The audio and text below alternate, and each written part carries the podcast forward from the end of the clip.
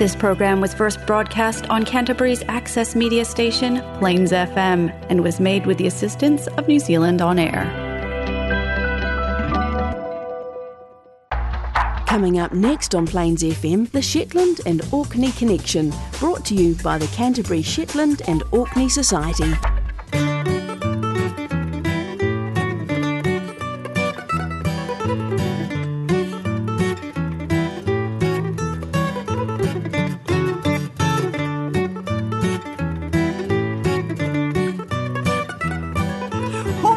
Played by Shetland band Homebrew signal 8.30pm the last Monday each month for the Shetland and Orkney Connection, produced by the Canterbury Shetland and Orkney Society and broadcast on Plains FM 96.9. either directly in Canterbury or streaming live globally on broadband. or available for three months after the broadcast via podcast on the website www.plainsfm.org.nz. Welcome,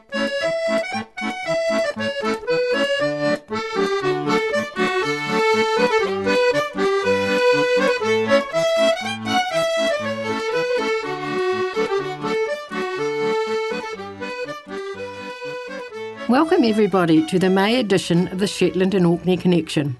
It is presented by the Canterbury Shetland and Orkney Society and is promoted by Community Radio Plains FM 96.9. The program is broadcast at 8:30 p.m. on the last Monday of each month and is repeated on Monday 2 weeks later at noon. And I must apologise for not giving my email address at the end of last month's program. They say the biggest lie you tell yourself is that you will remember something. I will write it down this time and will give it out at the end of the program.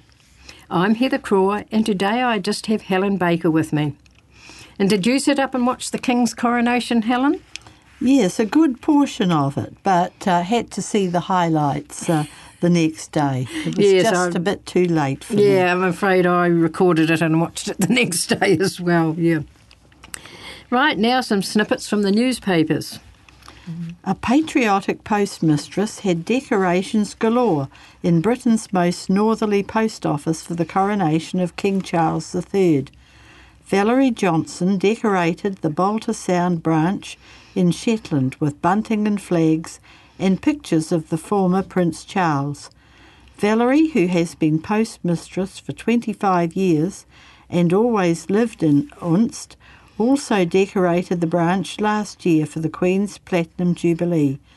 People liked it when she put up decorations for the Queen's special Platinum Jubilee, and she also wanted to mark the King's historic coronation. She said, The King really cares about the environment and loves the outdoors, and that matters to the people of Unst and Shetland. She added there had been a lot of interest from customers for the 50p coins and the stamps bearing the King's head. Mm, I wonder how long it'll take before we get um, Yes. notes and coins with the King's head on I, think there are some stamps already been put out. Oh, quite possibly, yeah. Yes. That's probably the easiest thing to do, isn't it? Yeah. A newly formed group, Shetland Peatland Partnership, and that's quite tricky to say too, um, has been made up by a group of stakeholders who have expressed an interest in being involved in peat restoration. The partnership will produce their peatland strategy for Shetland by the end of 2030, with a clear implementation plan set out thereafter. By 2030, their vision is to see the community of Shetland protecting existing high quality peatland and helping degraded peatlands to recover and return to being thriving wetlands. Members included the RSPB, Nature Scot, Scottish Water, SEPA, HIE, SIC, National Trust of Scotland, Scottish Agricultural College, Shetland Amenity Trust, and Crofting Commissions. So they've got a fair few there. But it's interesting too. Um, I spent a day on the peat up on the peat hill uh, cutting peat with my cousin in Orkney, and I asked her husband, you know, how long it would take to regenerate, and he said twenty-two thousand years. So they've got a long way to go. People in Stromness are being invited to get involved in a project exploring a community buyout of Stromness Kirk. The Stromness Kirk buyout group has formed with the objective of trying to purchase the kirk. so it can continue to be available for the local community, following news last year that it was at risk of closure by the Church of Scotland. Mm-hmm. That is a problem now with a lot of the churches. They're just mm. becoming uneconomic, aren't they? And they're mm. selling them off, yeah. Mm. Mm-hmm. Lerwick residents have described the treatment of Clickimin Broch by tourists as 100% not okay. A Facebook post on Shetland on camera shows people on top of the Broch, which has signs warning people from climbing it. Residents have been split over the issue, with some describing it as dangerous, while others claim to have, it o- have done it over the years themselves. The author of the post, Georgie Coventry, said cruising visitors are oblivious to warning signs at the tourist attraction. However, Lerwick Community Council member Karen Fraser defended the actions of visitors. She said that unless things change, anyone can go up to the top via the stairs. So I'm not sure what you think they are doing wrong. Others suggested people should check the Shetland rule before they get off their boat. Yes, a bit hard to do that, isn't it? Yeah, but talking about the boats, it was just in the papers over the last week. They had three cruise ships in all in Orkney. at once. Yes, Well, you can imagine that. exactly. And I said, can you imagine three cruise ships in Lyttelton? no, can't. There'd be a few complaints, I There think. There would be. Mm. Earlier this month, concerns were raised about a Russian tug potentially carrying out a military role, which has been seen sailing back and forth east of Shetland. The Nikolai Chiker has repeatedly sailed past Unst and Saxavord and down towards Fetlar before turning and heading back towards Unst.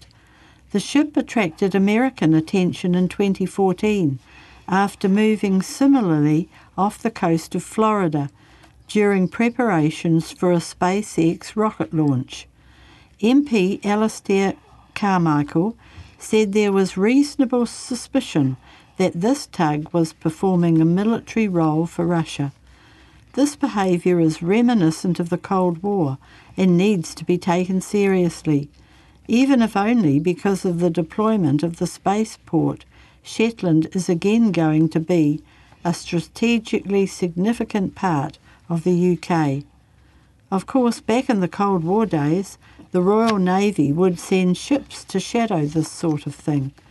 We simply do not have the vessels to do it now. The Royal Navy has not responded to an approach for comment. Hmm. Don't you think Russia had enough on its hands with the uh, hmm. war with Ukraine, wouldn't you? Exactly. Hmm. Recently, Rob Flett and Sarah Brooks had a visit to Longhope on Hoy. On one beautiful day, they were surprised by the hidden gem that is Osmond Wall Cemetery in South Walls. They were completely ignorant about the Longhope Lifeboat Memorial being there. It fittingly stands out amidst the graves of the farmers and sons who gave their lives so young in the service of others. It's incredibly poignant. Then the simple stone building with its crow stepped gables turns out to be the Moodie family mausoleum, a repository of up to 16 mummified corpses at one time, and now a treasure trove of remarkable stories about the Moodie dynasty through the ages. The booklet that is reproduced there is short but colourful. It's all very underplayed on the sign of the nearby Cantick Head car park. The Viking bench isn't ancient, but is modern and beautifully carved, retelling of the forced baptism of Earl Sigurd the Stout. Below the cemetery walls, there seems to be a broken headstone in pieces on the beach. Osmond Wall wasn't on their radar when they went for a walk around Cantick Head, but was a real highlight of their visit to Hoy. So if you visit Hoy, it sounds like an interesting place to visit. And the lifeboat they mention here um, was the Hoy lifeboat, and they went to um, the rescue of a boat that had um, grounded on the rocks, and they all lost their lives. And I Oh, think you know the next day they had a full um, number to, to fill, you know, to, for another lifeboat. Oh, heavens. Mm. I mean, Hoy's not a very big No. place, and there's not many people on it. But yes, it was rather sad. I felt because everyone on the boat that was um, that had done the SOS was um, saved, and yet the lifeboat men were all killed. So it's rather sad. Yeah. Lerwick Town Hall flew the Union flag to mark the coronation of King Charles III and Queen Consort Camilla on the 6th of May. Convener of Shetland Islands Council, Andrea Manson, sent her congratulations to His Majesty on behalf of the people of Shetland. Ms. Manson said it was an important moment in their nation's history, and she was sure many in Shetland and further afield would celebrate the mm-hmm. joyous occasion. If you have just joined us, you are listening to the Shetland and Orkney Connection, promoted by Plains FM 96.9. Mm. Now, a 42 year old Tingwall man living with type 1 diabetes will be starting a new fitness regime next month, and all to raise money for diabetes. Morris Jameson, who works for the Shetland Times, is set to do 100 push ups per day in June for Diabetes UK. Morris has lived with diabetes for 26 years, and because it came on so slowly, he didn't realise how ill he was until he started getting insulin at the hospital. The overwhelming thing before his diagnosis was the thirst, which he could not quench, and that is one of the um, symptoms of it, yeah. And he's keen, and I don't think I could do one push up a day, let alone 100. I'm sure you could, Heather. You could start against a wall on tiptoes. It's a bit oh. easier than on the floor. Yeah, I might be able to manage that, yes. Yes. a photographic exhibition that pays homage to the integral role women have played in the fishing industry opened in Lerwick this month at the Shetland Museum. The exhibition, which is called Fisher Women, is part of a national touring show and is the work of multi award winning social documentary photographer Craig Easton. It explores the work of women along the historic route of the old herring fleet from Shetland to Great Yarmouth and their work in the processing of the fishing fleet's catch. The show includes large format photographic portraits and audio interviews of long retired gutters from Shetland, alongside similar large scale portraits of women working in the fish processing industry today. Shetland was always the place where the herring fish season started. That was an awful job being a fish Yes. gutter. Oh, Terrible. God. Ugh. Just the mind boggles, and yet they did it They year after year, and you know they did work down. And then moved on down the coast and ended at Great Yarmouth. yeah, well, I had been to Great Yarmouth, and I've been to one of where they smoked them, the great big Yes. Mm. thing, you know, just covered in s- greasy sort of. Oh, horrible! Yeah. Mm, but it was money, I suppose. That's Exactly. uh, and great uh, camaraderie amongst the women too. Yeah. A ban on commercial fishing for sand eels is being proposed to help save Scotland's seabirds. Sand eels are an important source for many seabird species, marine mammals, and predatory fish. David Attenborough highlighted their decline when he warned of its impact on the charismatic puffins. He said sand eels were the puffins' favourite prey, but were disappearing at an alarming rate. They are vulnerable to climate change and the impact of warming seas, and fishing puts them under additional pressure. Currently, commercial, commercial fishing for sand eels takes place entirely by European vessels, where they are then sold for animal feed. Yes. And I thought, Quite oh, wrong. That's awful, isn't it? It mm. is. Mm. Now, this is from St Magnus, the Earl's Quarrel. The Orkneyinga saga is not clear on the reason the cousins turned on each other. It simply states that men of evil disposition began stirring trouble between Haakon and Magnus. Haakon, says the saga, was jealous of Magnus's popularity and was therefore more disposed to listen to these miserable men. Whatever their motives, the agitators succeeded in creating enmity between Magnus and Haakon, so much so that they drew up for battle at a thing, an assembly on the Orkney mainland. The site of this meeting has been suggested as being Tingwall in the mainland parish of Rendall, but a battle was averted. Neutral parties managed to persuade the two earls to make peace.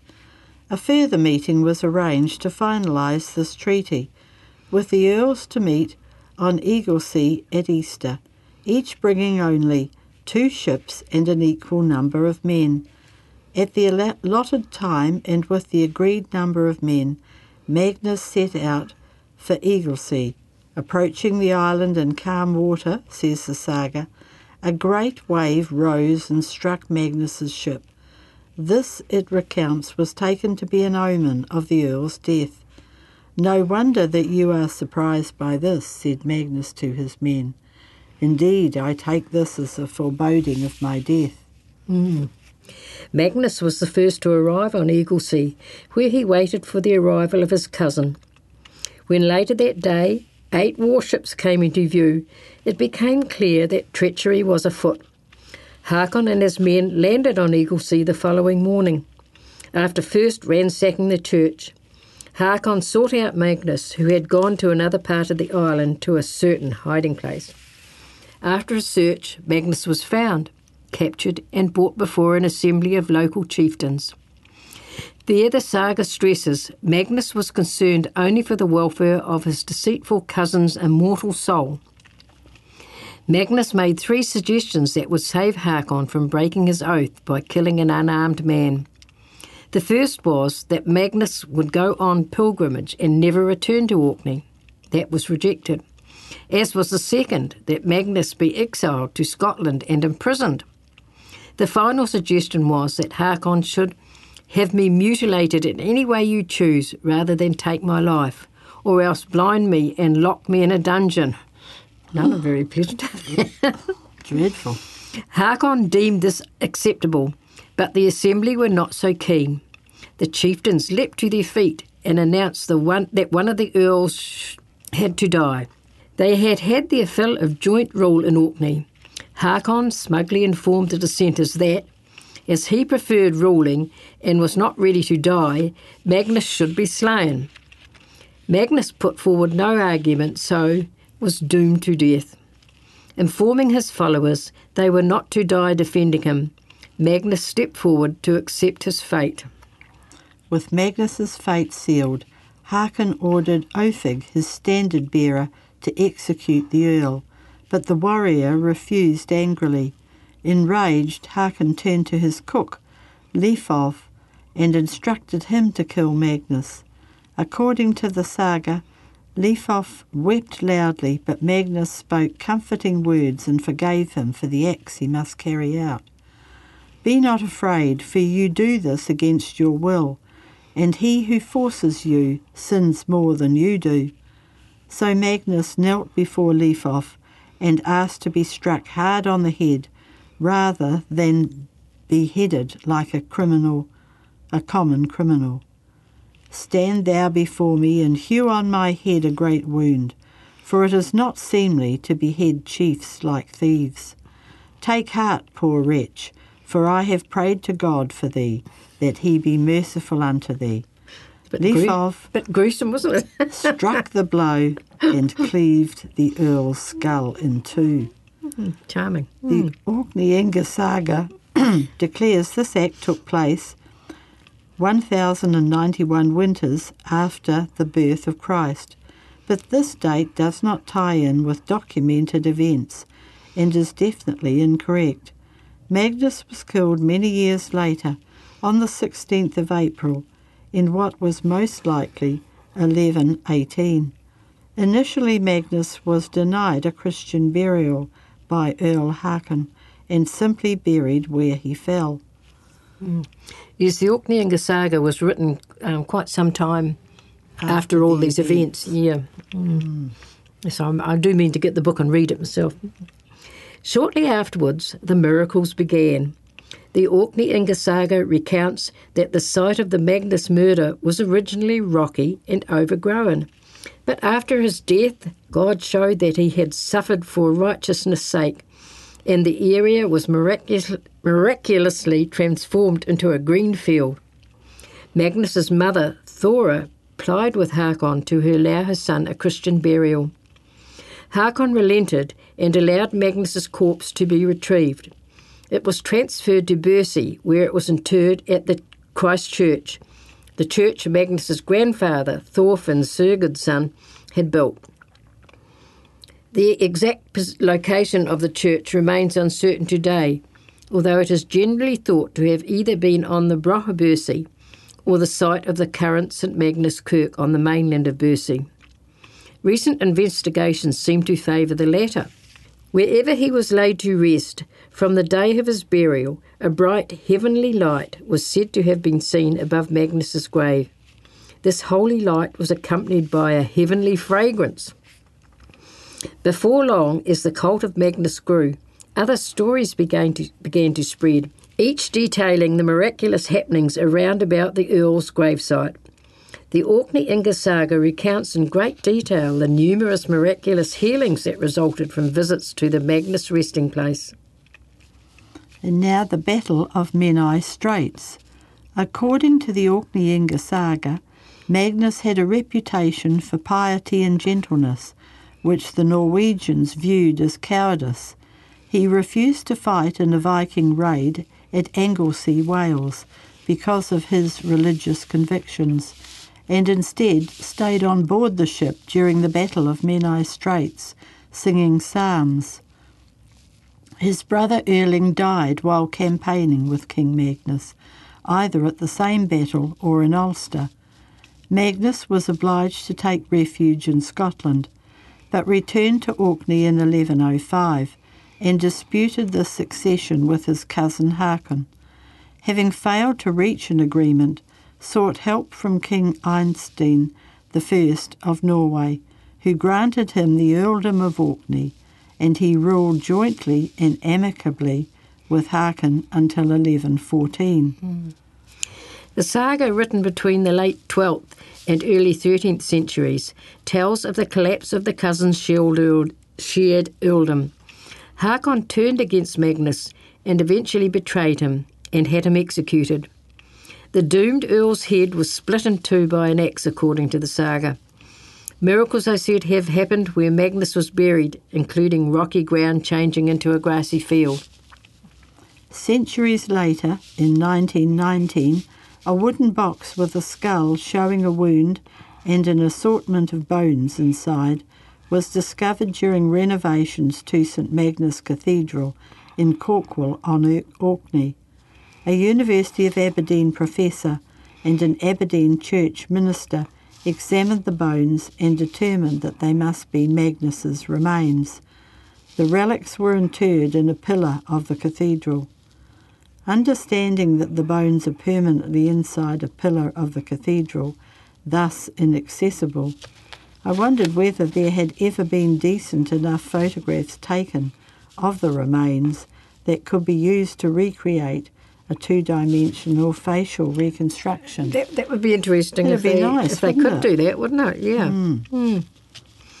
Well, here as promised last month is my email address. It's heza at extra.co.nz. And extra is spelt without an E, it's XTRA. The Shetland and Orkney Society is a group of people with connections or interests in the islands.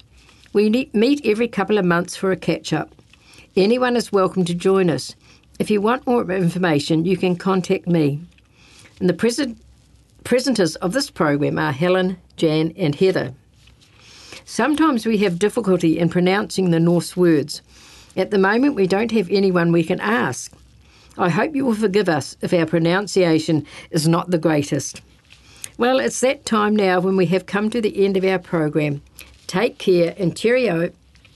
Keep warm until next time.